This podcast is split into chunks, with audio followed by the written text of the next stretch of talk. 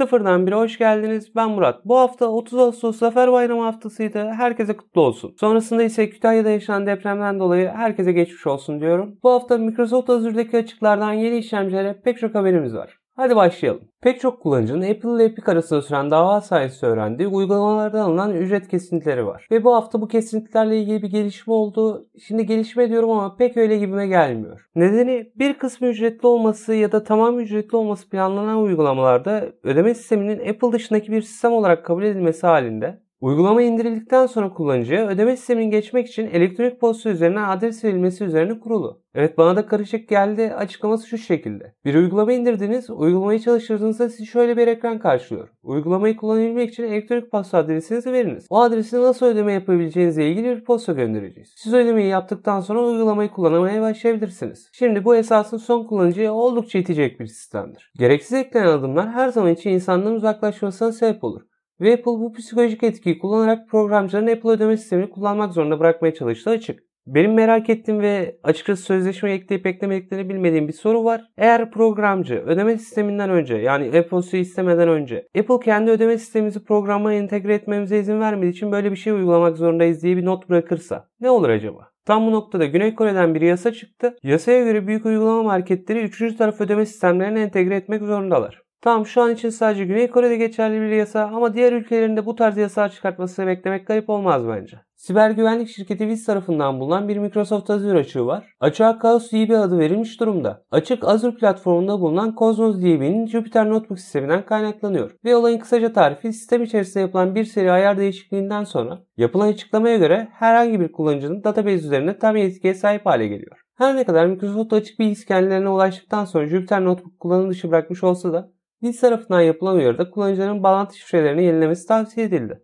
Sesli toplantılar üzerine kurulu sosyal medya Clubhouse, Twitter'da yaptıkları bir duyurudan sonra uzamsal ses sistemini aktif hale getirdiklerini duyurdular. Sistem eski kulaklıklarla çalışabiliyor ama kablosuz kulaklıklarla uyumlu değil. Yani etrafı araştırıp telefonla birlikte verilen kulaklıkları bulmanız gerekebilir. Bu arada kablosuz kulaklıklarda çalışmayan kısmı uzamsal ses desteği. Diğer açıdan konuşmaları duymaya devam edeceksiniz. Peki bu uzamsal ses ne demek diyenleriniz var ise Kısa açıklaması sesleri farklı yönde duymak diyebiliriz. Örnek olarak masada oturan bir grup içerisinde olduğunuzu düşünün.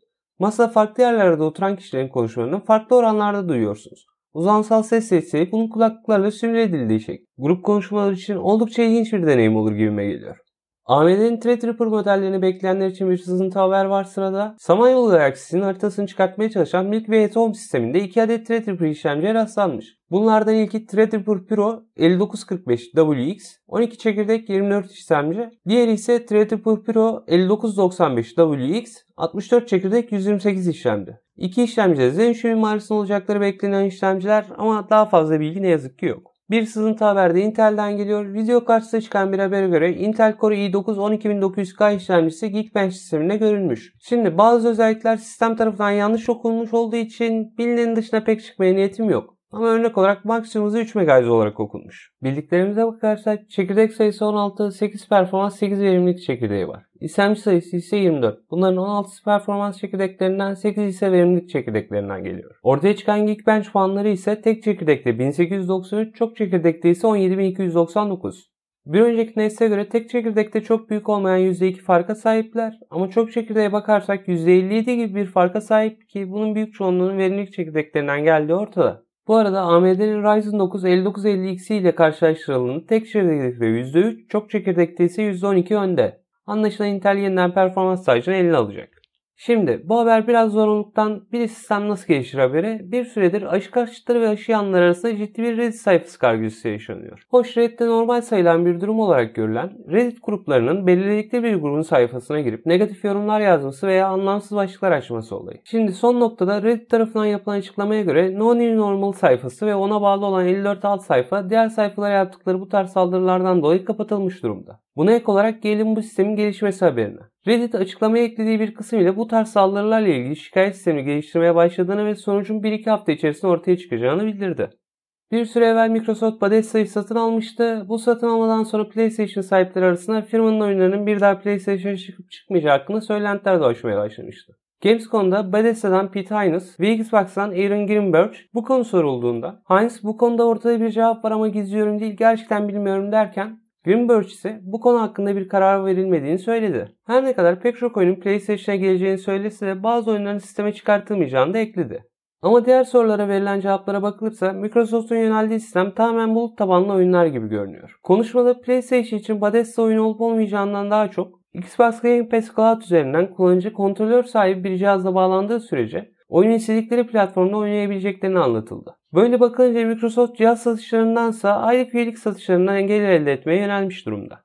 Gelelim hızlı haberlere. Google'ın bir süre evvel aktif denemelerine başladı ve test alanlarından biri olarak da Türkiye'yi seçti. Deprem uyarı sisteminin bu haftaki Kütahya'da yaşanan deprem esnasında bölgedeki kullanıcılara uyarı gönderdiği ortaya çıktı. Yandex, Uber'in self-driving gruptaki hisselerin tamamını satın aldığını duyurdu. Satın almanın meblağının 1 milyar dolar olduğu ve satın alma sayesinde firmanın dolaylı olarak dışarıda hisseleri olan Yandex Eats, Lavka ve Delivery şirketlerindeki hisselerini toplamış oldu. Bir söylentiye göre Amazon, Amazon müzik servisine Clubhouse benzeri bir sistem eklemeye hazırlanıyormuş. Sistemin daha çok müzik merkezi ve tahminen konserlere odaklanacağı söyleniyor. Aris Games, Repay'in kurmuş olduğu birinci karma teknoloji yatırım fonundan 4.2 milyon lira yatırım almış. TechSpot'ta çıkan bir habere göre bir hacker virüsü sistem RAM yerine ekran kartının VRAM üzerinde çalışarak antivirüs programının denetiminden kaçmayı başarmış. Facebook tarafından yapılan bir basın açıklaması ile bir bakıma Instagram kullanabilmek için doğum gününüzün sisteme kayıt edilmesi gerekiyor denildi. Bir bakıma dedim çünkü görmenizin engelleneceği içerikler hassas içerik olarak işaretlenmiş içerikler olacak. Tabi sonrasında tamamen içerikleri görememek tarzında bir yola giderler mi? Açıkçası pek emin değilim. Windows 11 güncellemesiyle ilgili bazı bölgelerde bilgisayarların desteklenip desteklenmediği ile ilgili bilgi direkt olarak Windows güncelleme uygulamasında görünebilir hale gelmiş. Türkiye'de ne zaman aktif olacak kesin bir bilgi yok. Bu arada Windows 11'in çıkış tarihi 5 Ekim 2021 olarak açıklandı. Bunlara ek olarak Microsoft'un Windows 11'i desteklemeyen bilgisayarda kullananların güncellemeleri almasını engelleyebileceği yönünde bir söylenti dolaşıyor. ByteDance sanal gerçeklik kulaklıkları üreten Çin merkezli Pico firmasını satın aldığını duyurdu, meblağ açıklamadılar. Uluslararası çapta şirketlerin yavaş yavaş ofiste çalışmaya başlamasından sonra Zoom hisseleri %17 oranında düşmüş durumda. Twitter'daki sızıntı haber kaynaklarından Grayman 55 tarafından yapılan bir paylaşım var. Bu paylaşıma göre AMD'nin 3 boyutlu işlemci üretim sistemleri fabrikaya ulaşmış durumda ve ilk modellerin Aralık ayı içerisinde satışa çıkması planlanıyormuş. Twitter'dan Copite Sevin Kimi'ye göre Nvidia'nın 4000 serisi olan Lovelace'in TSMC'nin 5 nanometre mimarisini üreteceği kesinleşmiş. Yine Twitter'dan CyberCat Punk'ın yaptığı bir paylaşımda bir miktar ortalığı karıştırdı. Karıştırma sebebi AMD Radeon 6900 XTX'in resmini ve bazı özellikleri içerdiği iddia edilen bir resim paylaştı. Şu anda yorumcular bölgesinde bu resmin sahte olduğu söyleniyor. Daha önceki bölümlerde bahsettiğim Activision Blizzard davasında ilginç gelişmeler oluyor. En son ortaya çıkan bilgi mahkemenin istediği pek çok tıklanın daha evvelden insan kaynakları tarafından imha edildi. TSMC'nin çip üretim fiyatlarına %20 artışa gitti açıklandı. Bu haber hızlı haberlere düştü. Çünkü söylenti durumunda ama paylaşan Momo US ki kendisi oldukça net bilgiler verir. Paylaşıma göre Intel'in 12 serisi işlemcilerin fiyatları ortaya çıkmış durumda. Uyarayım bu fiyatlar ortalama olacak çünkü ülkelerin ekledikleri vergiler farklı oranlarda. i9 12900K ortalama olarak 750 avro. i9 12900KF ortalama olarak 710 avro. i7 12700K ortalama olarak 525 avro i7 12700KF ortalama olarak 495 avro. i5 12600K ortalama olarak 365 avro. i5 12600KF ortalama olarak 335 avro. Bu noktada yeniden uyarmam lazım. Ülkelerin uyguladığı vergilerden dolayı fiyatlarda oynama olabilir.